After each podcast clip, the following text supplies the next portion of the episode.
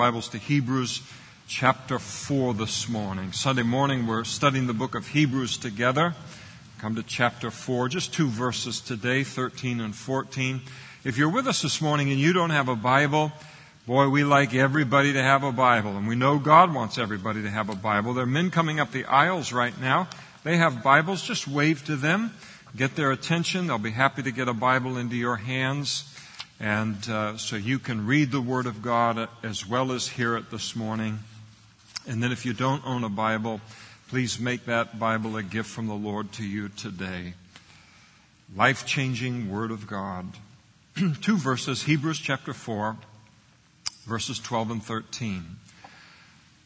For the Word of God is living and powerful and sharper than any two edged sword piercing even to the division of soul and spirit, and of joints and marrow, and is a discerner of the thoughts and the intents of the heart.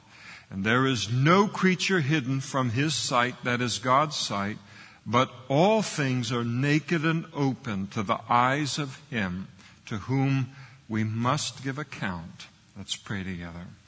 Lord, we thank you so much for your word. We thank you for the revelation of you that is found in it and of your ways. And we just give you praise from this church today for the quality of life, uh, just unimaginable to us before we came to know you. The life that we enjoy every day, we never thought it was possible, and you've made it possible. And we thank you for the great place that your word has played in all of that. And we pray that you bless us now as we turn to your word and as we desire to grow deeper in our understanding of both it and you. Just meet with us, speak to us, Lord. Give us greater and greater insight into your word by your Holy Spirit here this morning. Pray that each, for each one that stands before you today that is not yet a Christian, they haven't yet trusted in your Son. We pray that today would be the day that that light would go on for them. They would understand their need and then understand your provision for their need, Lord, and they would enter into your family. And we pray for the work of your Spirit that is needed for that to happen in each of their lives. We just acknowledge your love for them and your love for us, Lord, and we pray today would be the day of their salvation. We ask all of these things of you in Jesus' name. Amen. Please be seated. The writer of the book of Hebrews has just finished reminding his readers of the consequences of the children of Israel's disobedience to the Lord that resulted in their wandering in the wilderness for 40 years and their failure to enter into the promised land, the land flowing with milk and honey. And because of that disobedience to the Lord. They wandered in that wilderness and for 40 years until uh, every single male, adult male of that generation, except for Joshua and Caleb, ended up dying in the wilderness. And their death and, and all, all of that is very, very tragic. But the most tragic thing about that whole chapter in the history of the children of Israel is that it was completely unnecessary. It was, it was virtually as easy for them to rather than spend 40 years wandering in a wilderness and dying there, it would have been just as easy for them to have spent those same 40 years in the promised land, in the land of Israel, enjoying uh, a the land of milk and honey, the plenty of it, the blessing of it as God had provided for them. And so you have these two very different qualities of life. Wandering in the wilderness 40 years. This is what could have been the promised land, the blessing of that. And it's a big deal. I mean, if you got the, a, a separation of the quality of life like this for just a week, a camping trip, is enough to like drive home the force. Okay, I don't want to be there. I want to be here. For them, it was 40 years. They were in this place rather than in this place. And it all hinged on just a simple thing. It hinged on their obedience to the Word of God, what they chose to do with God's commandments. I remember when I was a new Christian, there was a children's program that they put on at our church, and uh, my wife was involved in it, so I was at every performance. But not just because of that, but I just liked being in the environment. Lots of kids in the room, packed out actually, performance after performance. And there was a, a thing called Sylvania. And it had one single great point that was driven through. And believe me, it's, a, it's got to be a great point for me to remember it 30 years later. But the point that was made, and it was a part of the song, is you win or lose by the way you choose. Speaking about the importance of obedience to God. We win every time we obey the Word of God because it's the way to live. And we lose every time we disobey the Word of God. Somebody says, no, you know, I've, I've cut corners on the Word of God and I've compromised it and even disobeyed it and I've come out ahead as a result of it. No, you haven't. You haven't, you don't know the rest of the story yet. No one disobeys God's Word and wins because it is now to go against God. It is to go against all of creation and the whole stream and the flow of life and the way that God has made it to be. And so that kind of person just hasn't um, come to realize yet the price that they've paid for that disobedience. And as the writer here is writing about, meditating about the glory of God's Word, under the inspiration of the Holy Spirit, he pens one of the most magnificent descriptions of the Word of God in all of the Bible here in verses 12 and 13. And I want us to notice this morning his fivefold description of the Word of God. First of all, he tells us that the Word of God is living. It's alive. The Bible pulsates with life. And the reason that the Bible is alive and it's a living book is because it is the very Word of God. I am fond of a story, true story, of an Indian missionary who would travel through India. He would go into these various villages and go into the kind of the pedestrian area at the center of the village. He would put his Bible down onto the dirt path and then he would begin to dance around it exclaiming, it's alive, it's alive, it's alive until a great crowd would gather and then he'd pick up that living book and he'd preach a living gospel to them and lives would be changed. That was a man who understood the power of the Word of God, understood the life of the Word of God. And so the Word of God isn't some dead, merely historical book, and it certainly isn't some outdated book. Sometimes that's what happens. People think of the Bible, and even sometimes an entire culture looks at the Bible. Oh, it's antiquated, it's outdated. We're so progressive, we've moved beyond it, and, and so it really doesn't have anything uh, to say to us. But the Bible is not an outdated book. It has something to say and will always have something to say to every generation of human beings and to every individual human being. Because there are things that don't change in history. There's instruction that we need individually, nationally, worldwide. There's instruction that we need in every single age. And the Bible answers all of the big questions in life. You take a country, and I believe I live in one, that increasingly views the Bible as a book that's outdated and has nothing to offer. And I will contend that that is never a bad reflection upon the Bible, but it's a bad reflection on the culture. It says that the culture is no longer asking the great questions in life. And if they had a concern for the great questions in life instead of superficial things day in and day out, they would be driven to the Word of God and they'd marvel at the majesty of the Word of God in that it asks, it, in that it not only asks the great questions of life, but then it answers those great questions. When an individual looks at the Bible and says it's outdated, it has nothing to offer, never a reflection on the Word of God, but a reflection upon the superficiality of that person or of the culture. And so the Bible addresses all of the important issues in life and it answers all of the important questions in life. Questions like, what is the meaning and the purpose of life? Why are we here? What's all of this about, Alfie? What's this for? Is this what's going on in this big thing that I find myself in the middle of? Is there a God? And if there is a God, what's he like?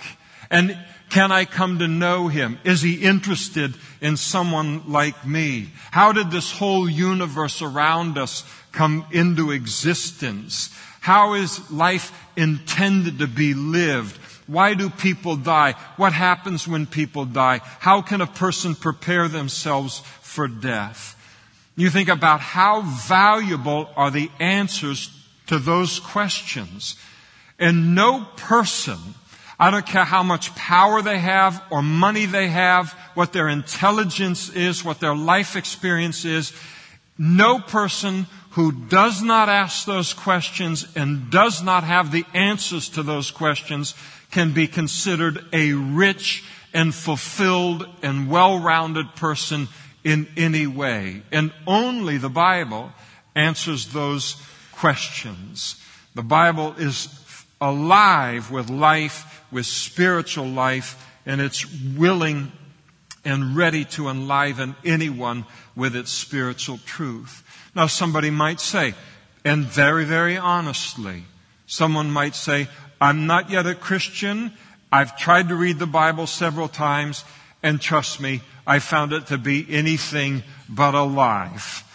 I've never read a more boring book or more incomprehensible book in my entire life. And here's the problem that you're facing, one that can be rectified this morning. You're trying to read it from the inferior position of doing it apart from the author. Uh, an author of the Bible is, is the Holy Spirit. And so you don't have a relationship yet with God and with the Holy Spirit, so you're reading this book on your own.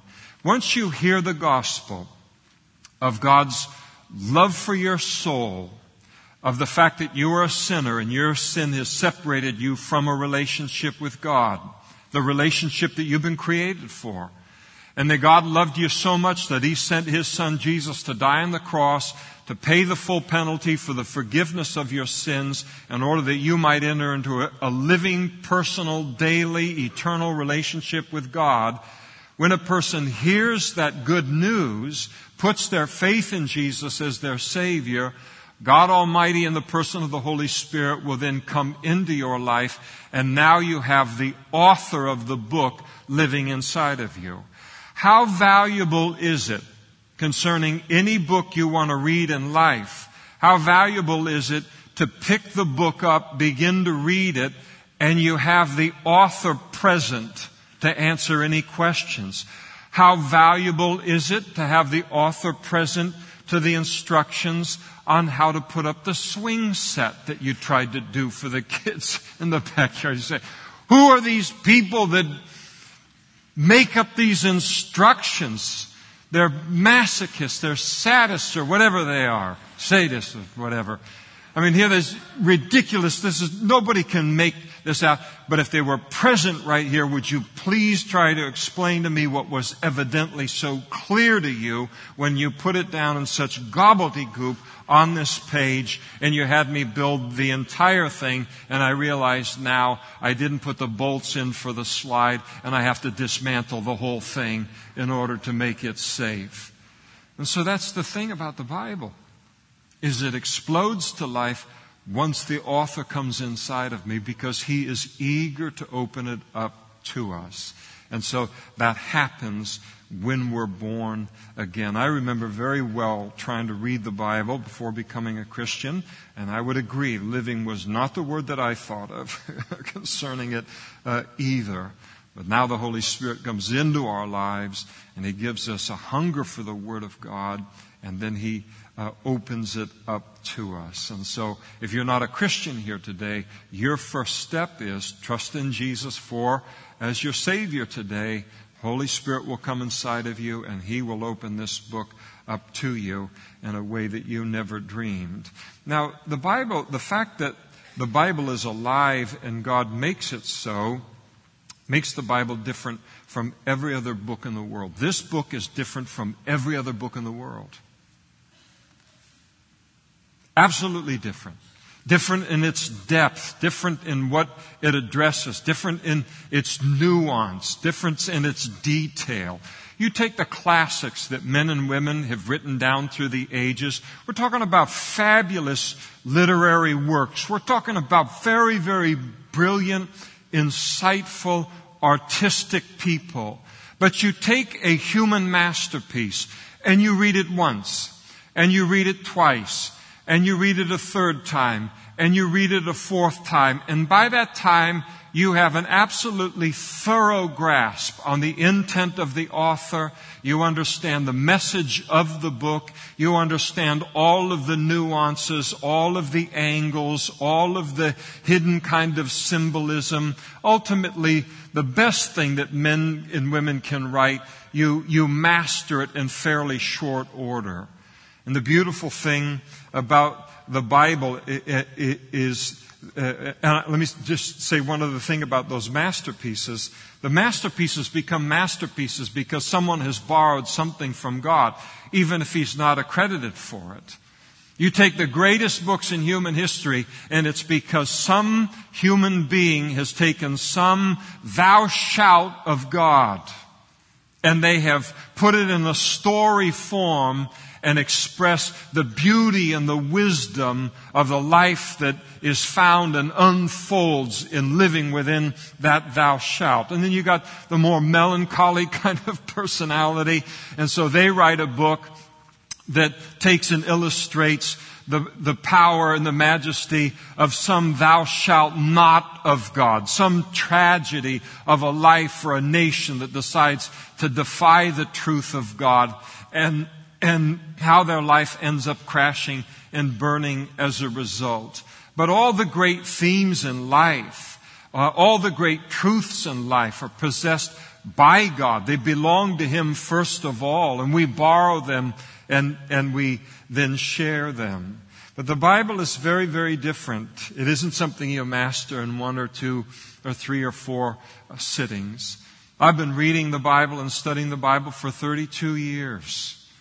And, and the Bible continues to open up to me uh, to this very, very day. It's more alive to me than it has ever been. And I, uh, and there is that realization, and I know I speak for so many of you. There's the realization, even uh, for me as a pastor, any of us it's true, but as a pastor, that one day when I leave this world and I go to heaven, it will be fill, I will be filled with the conviction that at my best, all I ever did was scratch the surface of the depth of the Word of God.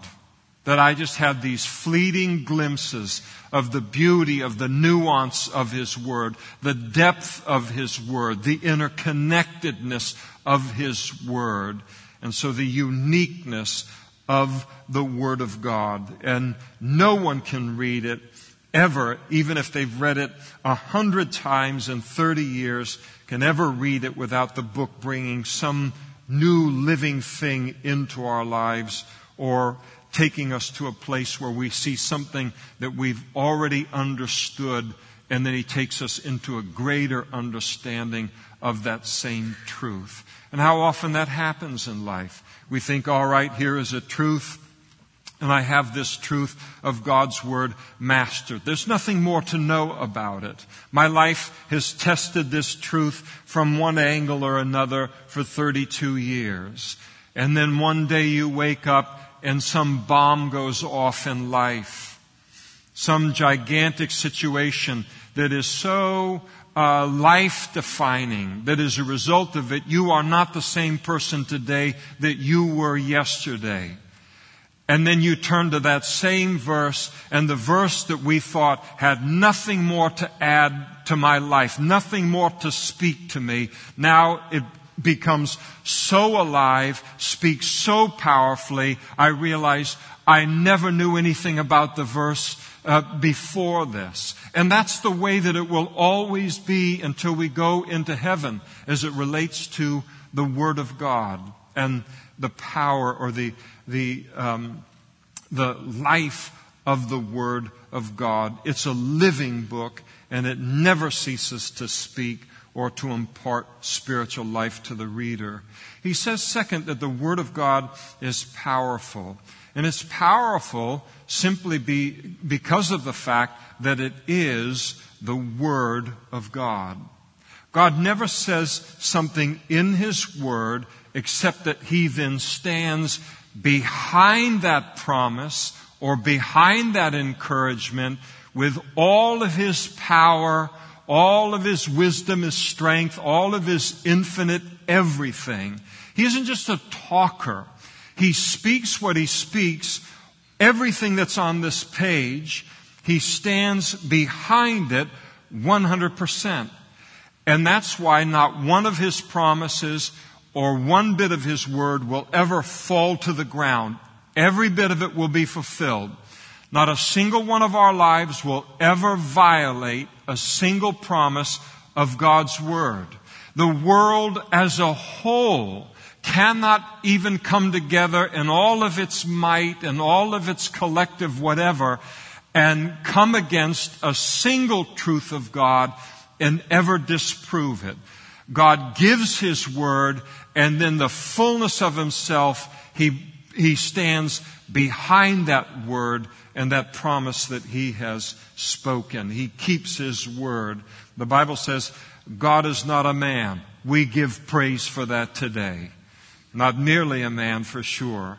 God is not a man that he should lie, or a son of man that he should repent. He has said, and will he not do? Or has he spoken, and will he not make it good? Solomon, at the dedication of the temple in Israel, he spoke concerning God, and he said, Blessed be the Lord who has given rest to his people Israel according to all that he promised. There has not failed one word of all his good promise which he promised through his servant Moses. And I'd like to add my witness to that, however feeble it is.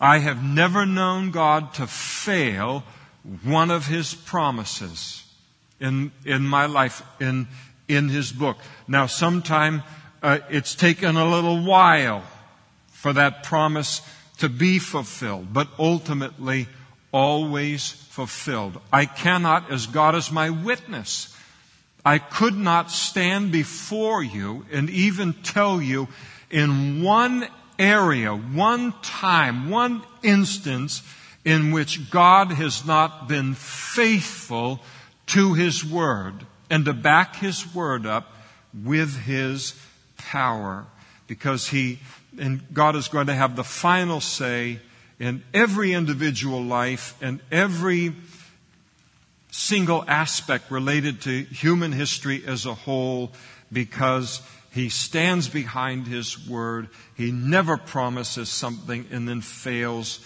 to do it. And God's word is powerful because he not only speaks his word, but he then gives us the power to obey His Word. That's very important to realize.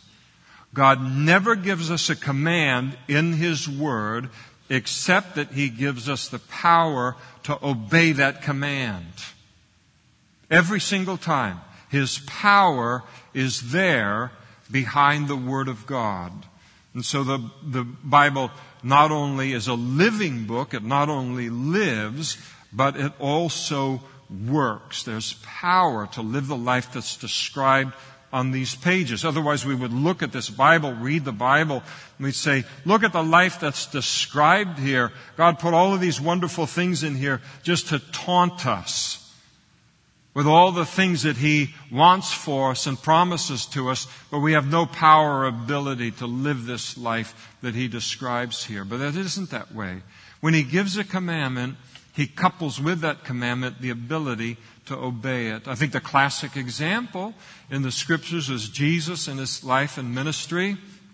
He was in a, a, a synagogue up in the city of Capernaum in northern Israel, and they had a man in the synagogue on the Sabbath day, and he had a withered hand, he deformed of his hand, no use of his hand.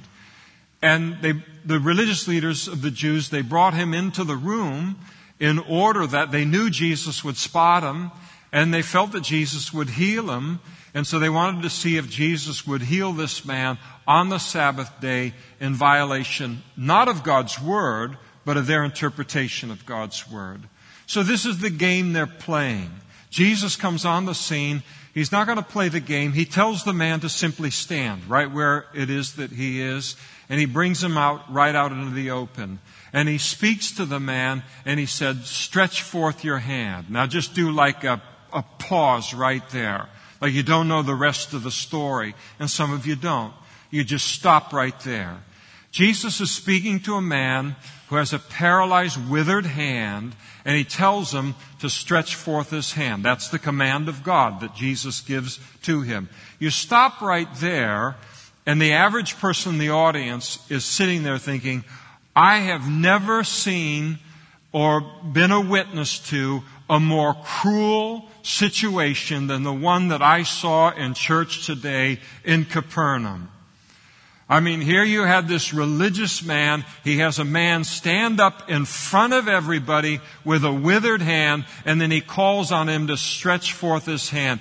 Doesn't that religious leader doesn't that Jesus realize that if that man could stretch forth his hand, he would have stretched forth his hand years ago? He's asking him to do something that's impossible.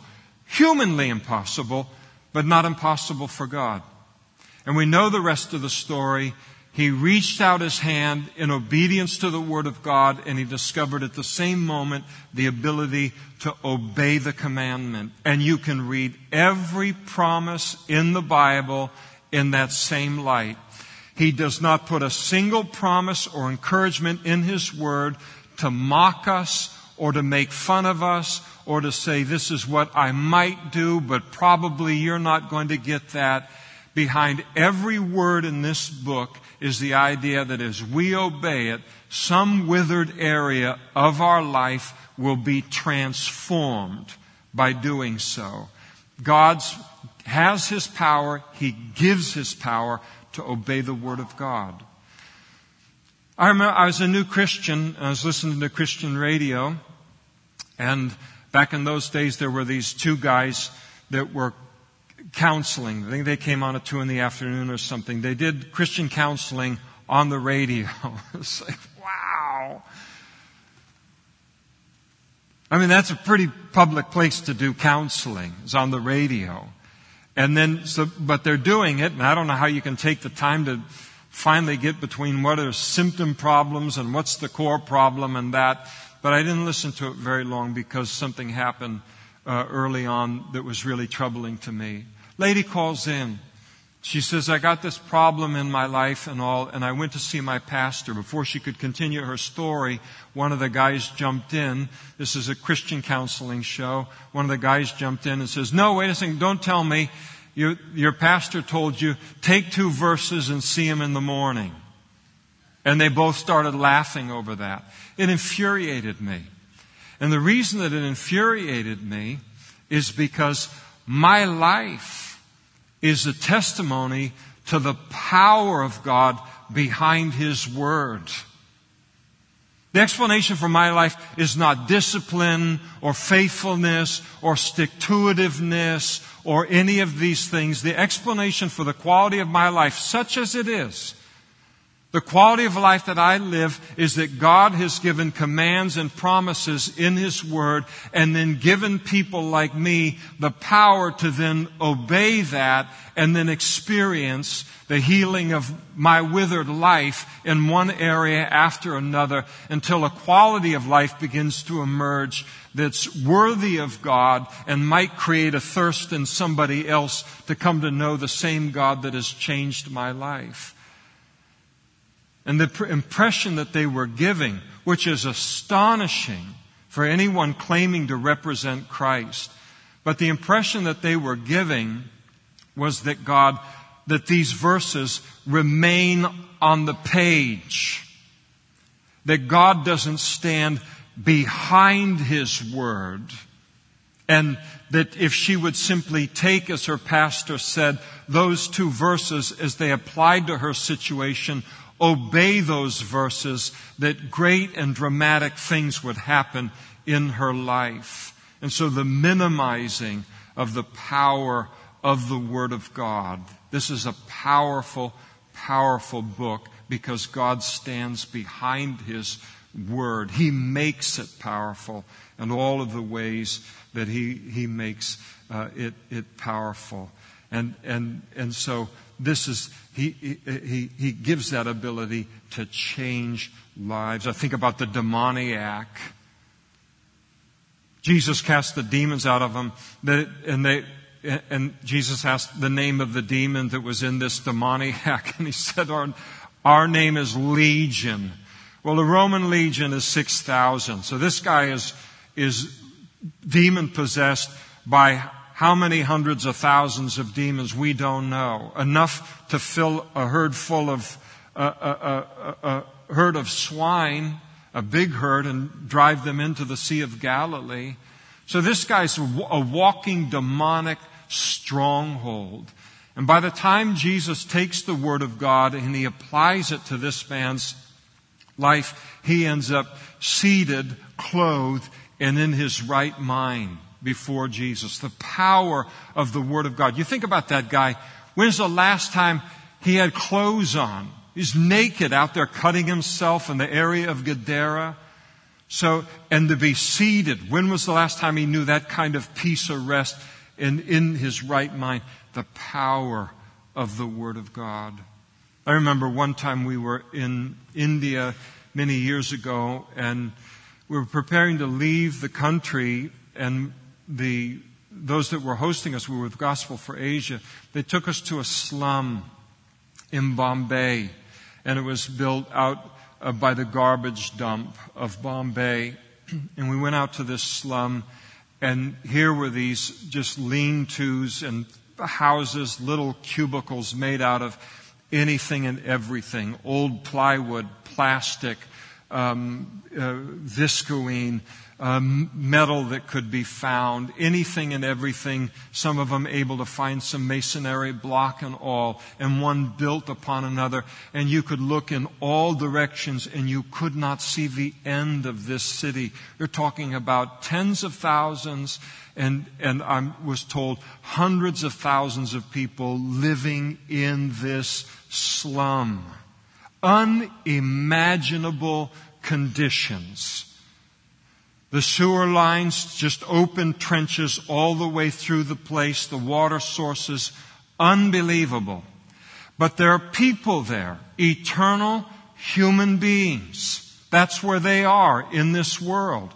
And Gospel for Asia looked and said, we got to get the gospel to them. Began to teach Bible studies in that great slum. People began to get saved and then began to grow in the Word of God and teach the Bible studies themselves in these various different homes throughout the slums.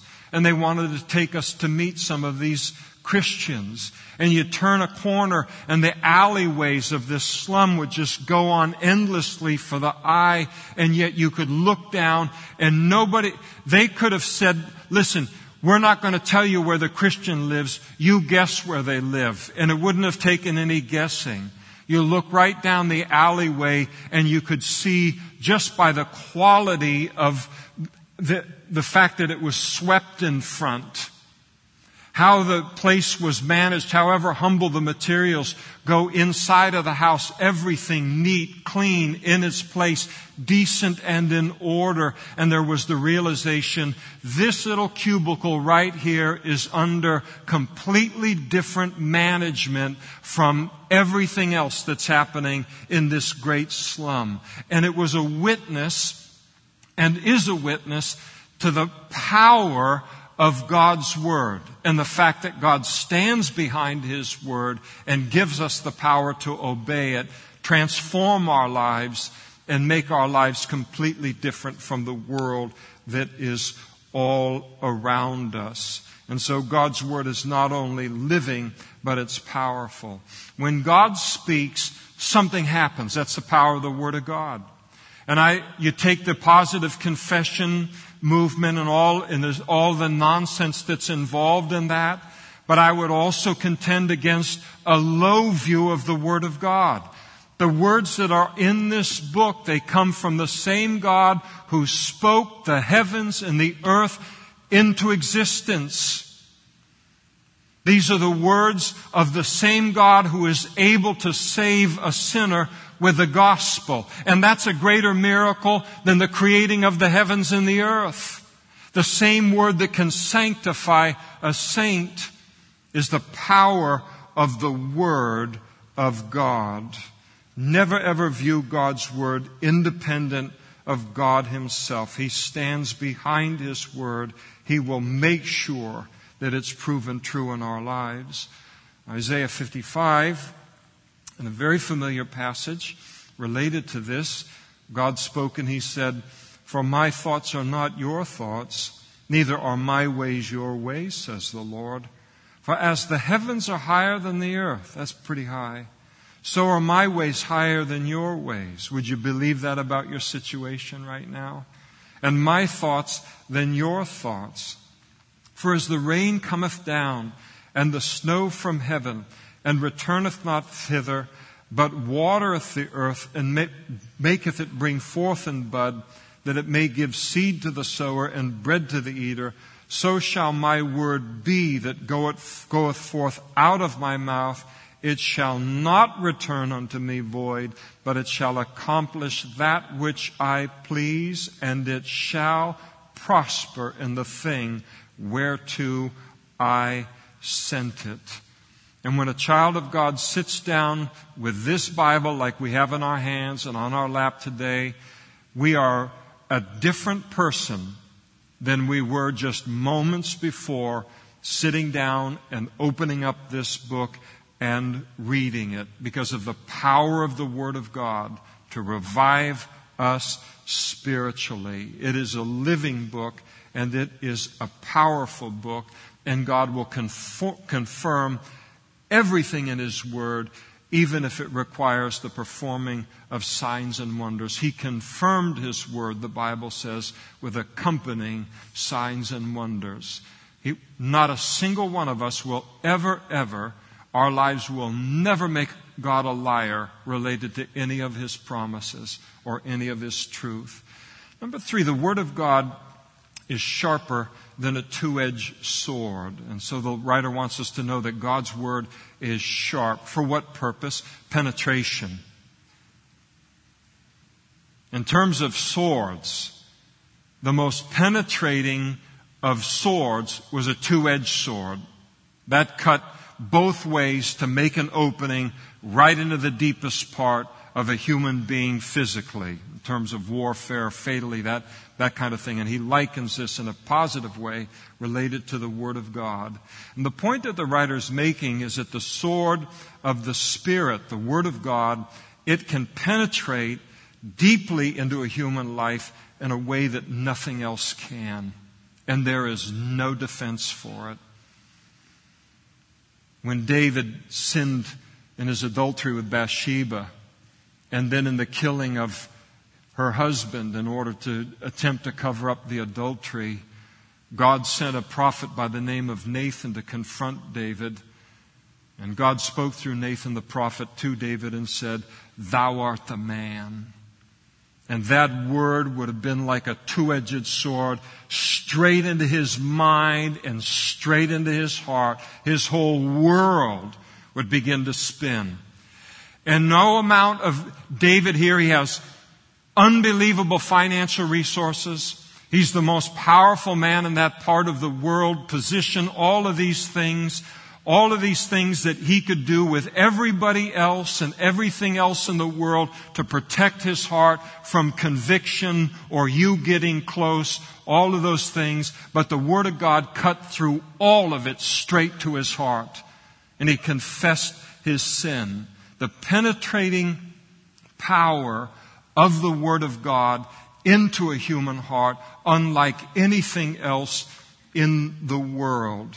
I think about uh, Peter speaking to Ananias when he was engaged in a bit of hypocrisy in the early church, as recorded in Acts chapter 5. And he uh, sold some land, and then he gave the appearance of taking the full proceeds of the land and giving it toward the work of the church in, in that early church history and all. And Peter confronted him related to his sin and said, Ananias, why has Satan filled your heart to lie to the Holy Spirit and keep back part of the, uh, the price of the land for yourself? When you sold the land and you had the money while it remained, wasn't it your own? You didn't have to give anything to God. You didn't have to give. You, you, you could give or not give or anything. The problem here is not how much you gave or didn't give. Ananias, it's the fact that you're trying to lie to God and introduce hypocrisy into the body of Christ. While it remained, was it not your own? And after it was sold, was it not in your own control? Why have you conceived this thing in your heart?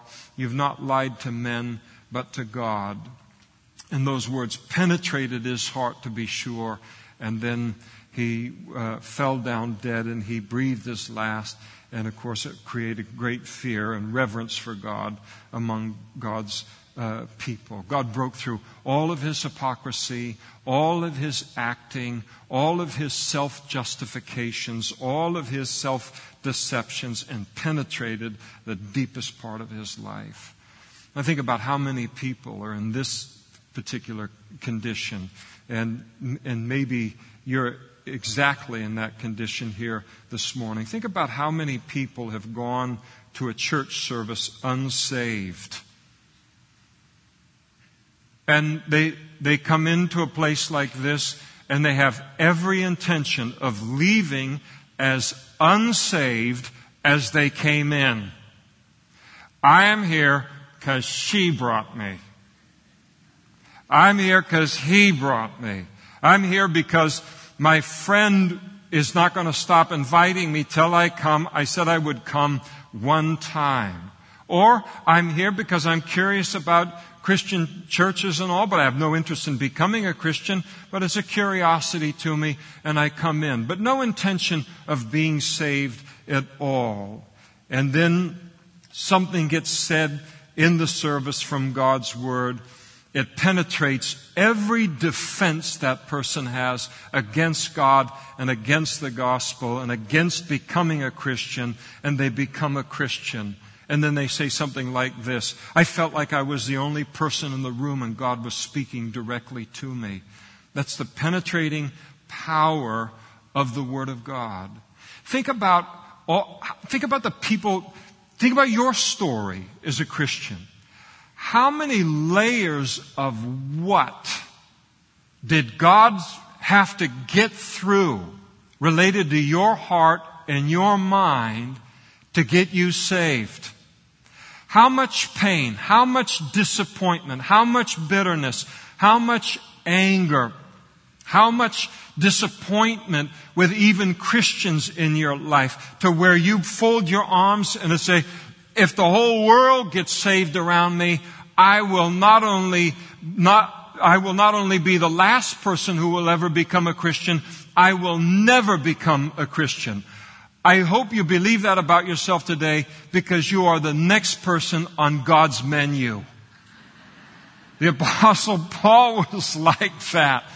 There's never what and all and this and the, in the religious heritage. There's no way what I would have to give up. Forget it. It's just not going to happen. And God takes and He penetrates through all of it and He says concerning the gospel to our heart, this is the truth. Walk in it. This is the way. And you know when He's spoken to your heart and then you come in.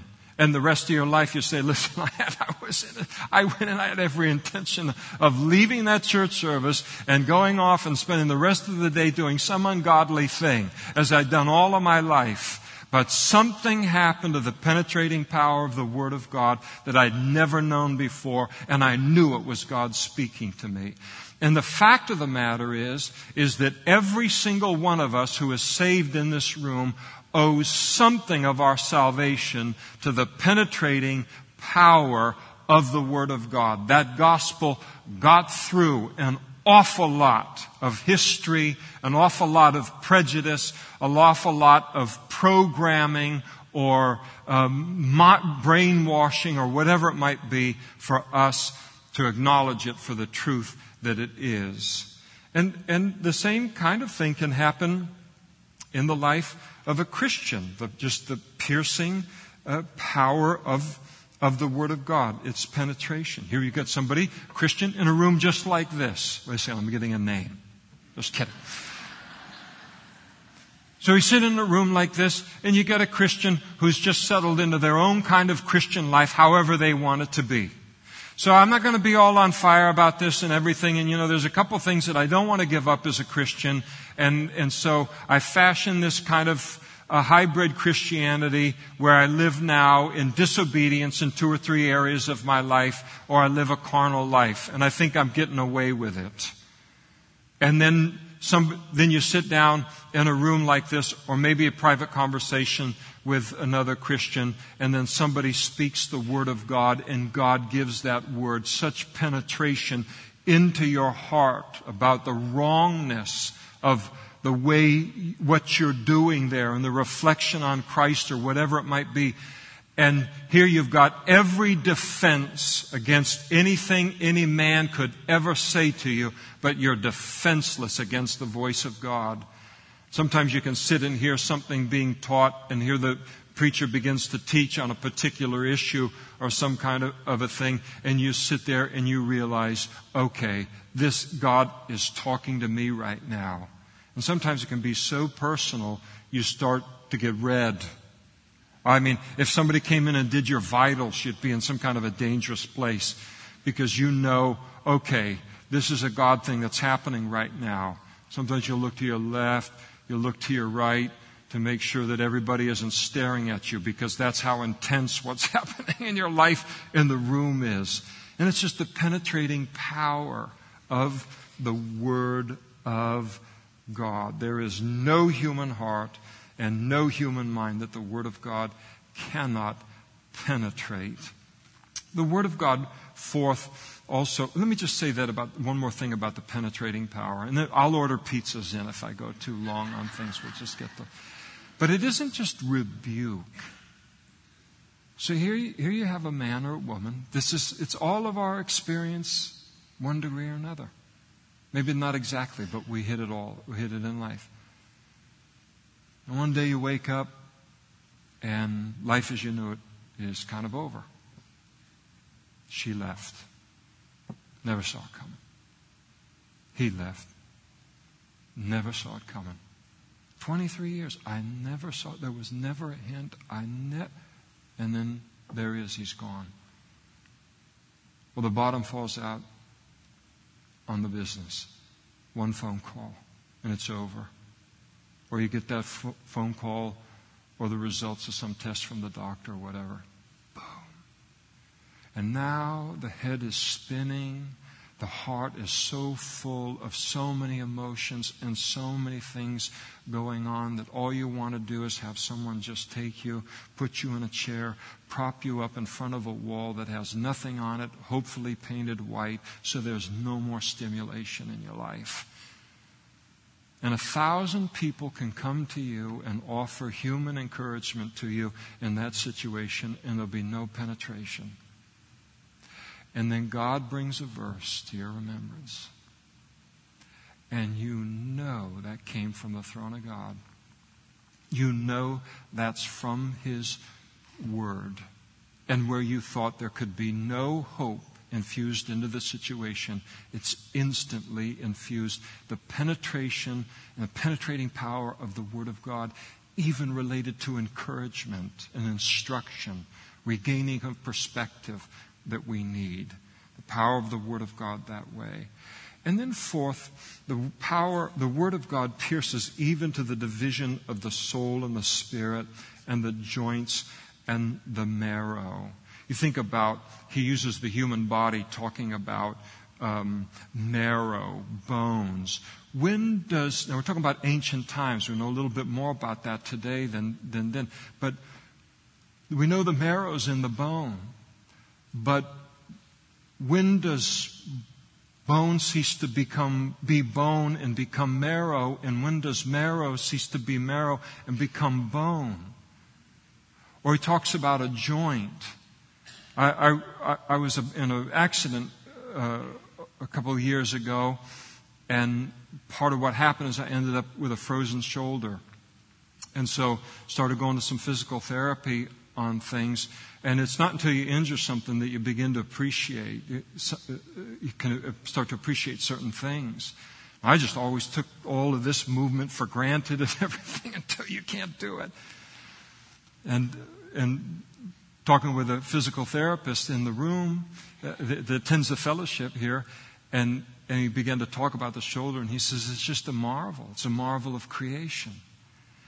It, you think about the shoulder. It allows you to move your arm forward, to move it backwards, to move it outwards, to move it upwards, to spin it. Whee! to spin it backwards. And, and, and just in some elementary way of him explaining to me how involved just the joint of a shoulder is in order to give us the unbelievable motion and function of that joint. And as a result of the fact that these joints are so amazingly intricate, that one of the most intricate kind of surgeries that you can perform has to do with the dealing with a joint, where you're dealing with some kind of a surgery of the, the joint. Very, very intricate. And so the writer here, when he talks about piercing to the division of the soul and spirit and the joints and the marrow. He's talking about that on a physical level, but he says what's true of a joint or the bones and the marrow of a human body, also true of the soul and of the spirit. Where does the spirit end and the soul begin? Where does the soul end and the spirit begin?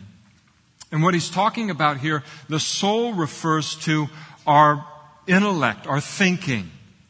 It refers to our emotions, our feeling. And the Spirit he's talking about here is talking about what the Holy Spirit, the new man, the inner man that the Holy Spirit brings into our life as a result of being born again. And there's a difference between the new man that the Holy Spirit has brought into my life, this new life, and the old man.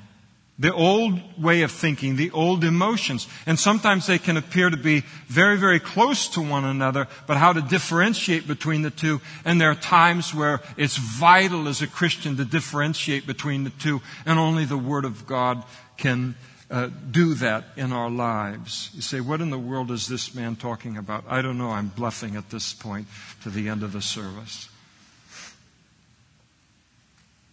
What's really spiritual and what's just really emotional or uh, intellectually stimulating. And I'll give you an example of this. Concerning the emotions, you go to a church service and there is the worship and song part of the service. so the worship team begins to play the music and, and all, and a person begins to worship in song. But who am I worshiping? What's, the fo- what's my focus in that environment? What's the focus of the song that I'm singing?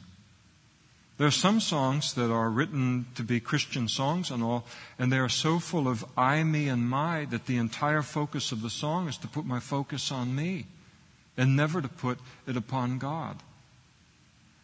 But you know, there's something about me that likes my focus being put upon me. Yeah, somebody finally wrote a song. And you can end up with worship music that is as man centered and self absorbed as anything that the world is cranking out. And you can come into that kind of an environment and sing those songs one right after another and not realize I just had a very emotional experience, but there was nothing spiritual about it. And then you pick up your Bible one day and then you read as Jesus spoke to the woman at the well, but the hour is coming and now is when the true worshipers will worship the Father. That's what, who worship is about. And they'll do so in spirit and in truth, and the Father is seeking such to worship Him.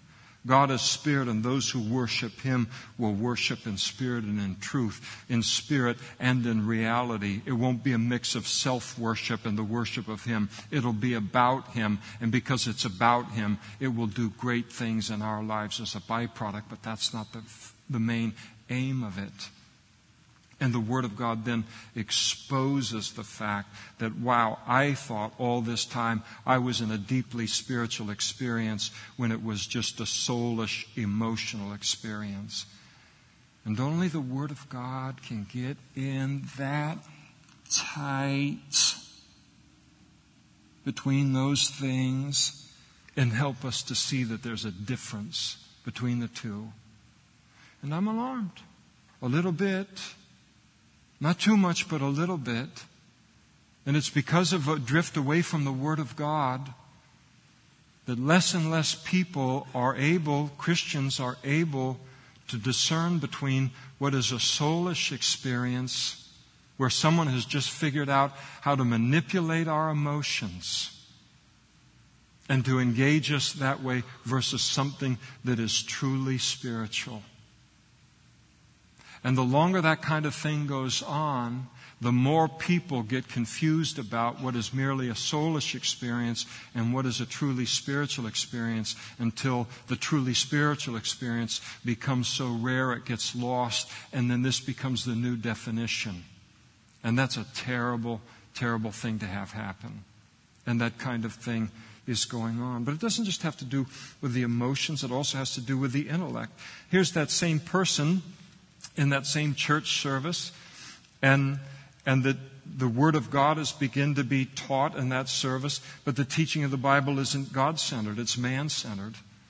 The whole idea behind the Bible study is not to glorify God, not to give God, give us a greater revelation of the greatness of God and to produce worship within us and awe of Him and then a desire to obey Him out of the unbelievable blessing that this I get to know this God and this God loves me. But now the Bible teaching drops down from something so lofty and perfect as that is to now have the teaching be man focused. It's all about me.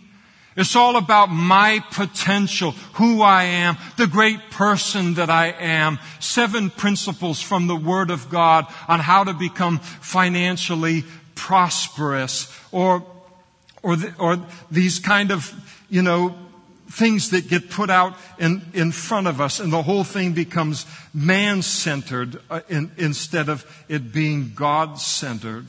And so that, that whole thing affects the, the intellect as well.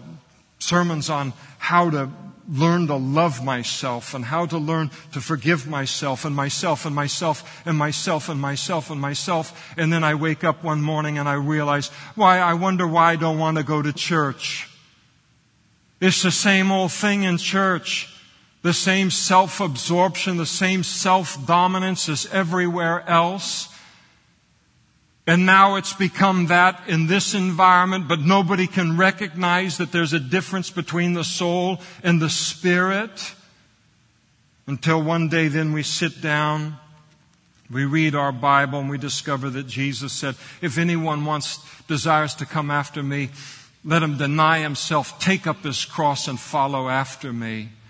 Oh, this isn't about me. This is about God and this is about others.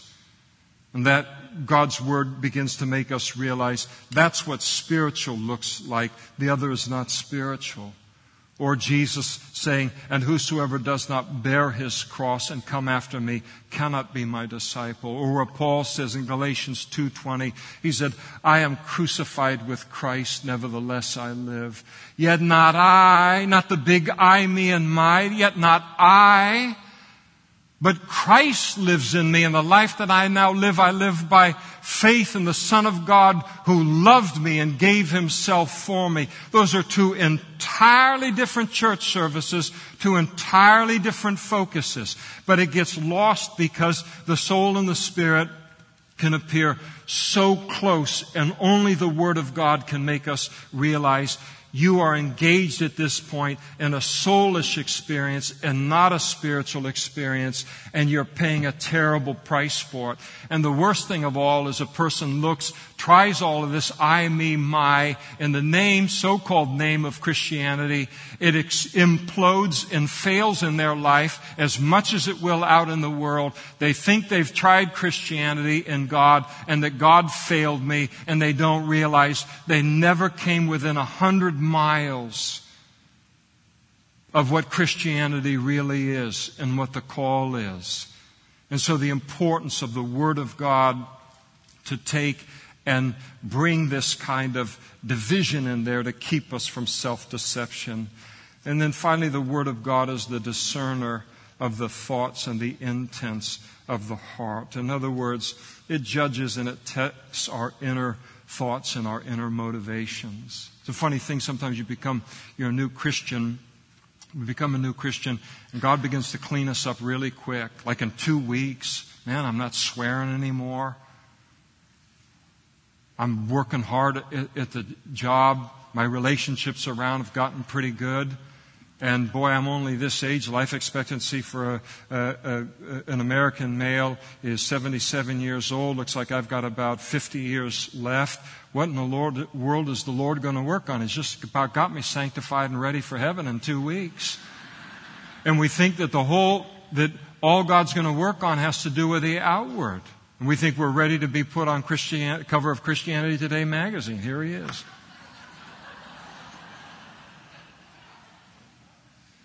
And then God's Word moves beyond just what's coming out of our mouth and how we present ourselves.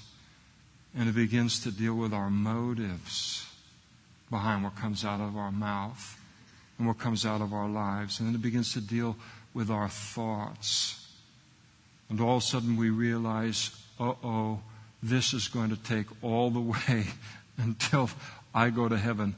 This is a big job that God is taking on. And it's a great revelation when that occurs.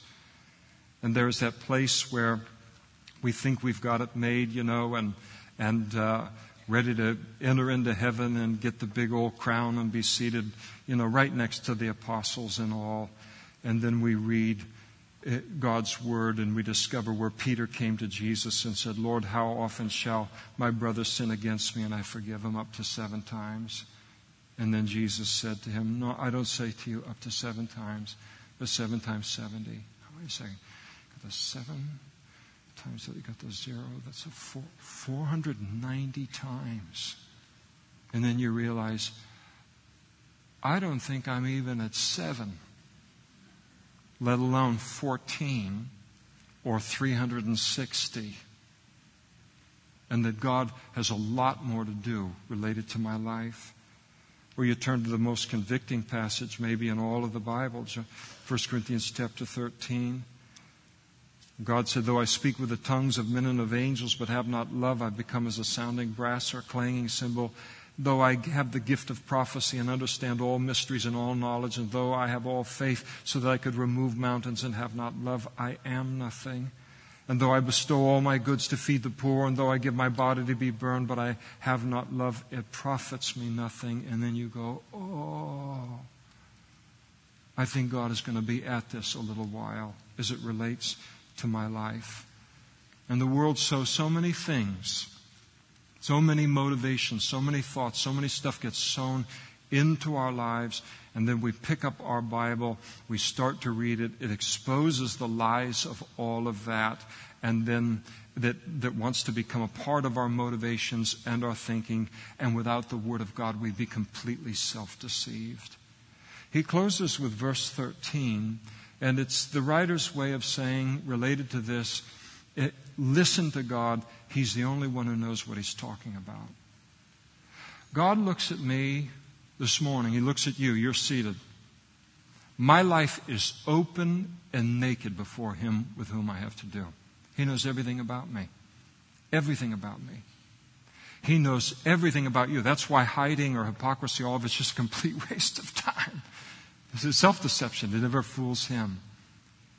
And the writer is saying, in light of the fact that God knows each of us this well, then isn't it important for us to obey His word for our own good? Only God could know us as well as the writer of this book knows us.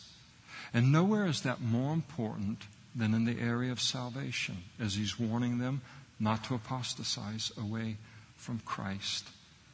And if you sit here this morning and you are not yet a Christian, there are going to be pastors and others up in front immediately after the service. And they'd love to pray with you to invite Jesus into your life and allow this book, the Bible, to become all of this and more in your life.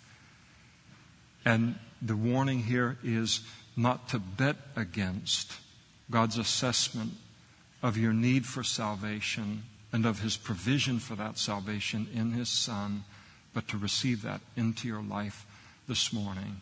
He knows us. He knows you. He knows you need to be saved. And He's provided the Savior for that to happen. And today's the day for that to happen. So take advantage of the opportunity. So we close by just realizing what a privilege it is and what a dynamic. We wake up in the morning, you know, we're just, ah, don't talk, nobody talk to me until I have my second cup of coffee. Don't talk to dad until he second cup of coffee. You know that. And then you go and you can slugging the thing down, the whole deal. And sometimes we're reading and we don't know the half of what is going on by the Spirit of God through this book. Beautiful passage that speaks to us of the privilege of being able to read and to know this book. Let's stand together and we'll pray. Hmm. Thank you, Lord, for your word. Thank you for its power. Thank you for its penetration. Thank you that it is alive. Thank you for all of the how many self deceptions we would fall prey to every day apart from your word. And thank you for the beauty and the quality of life that is ours this side of heaven, to say nothing of heaven, because of the power and the truth of your word, Lord. We give you thanks for your word and the fact that you stand behind it and use it so dramatically in our lives. We give you thanks this morning. In Jesus' name, amen.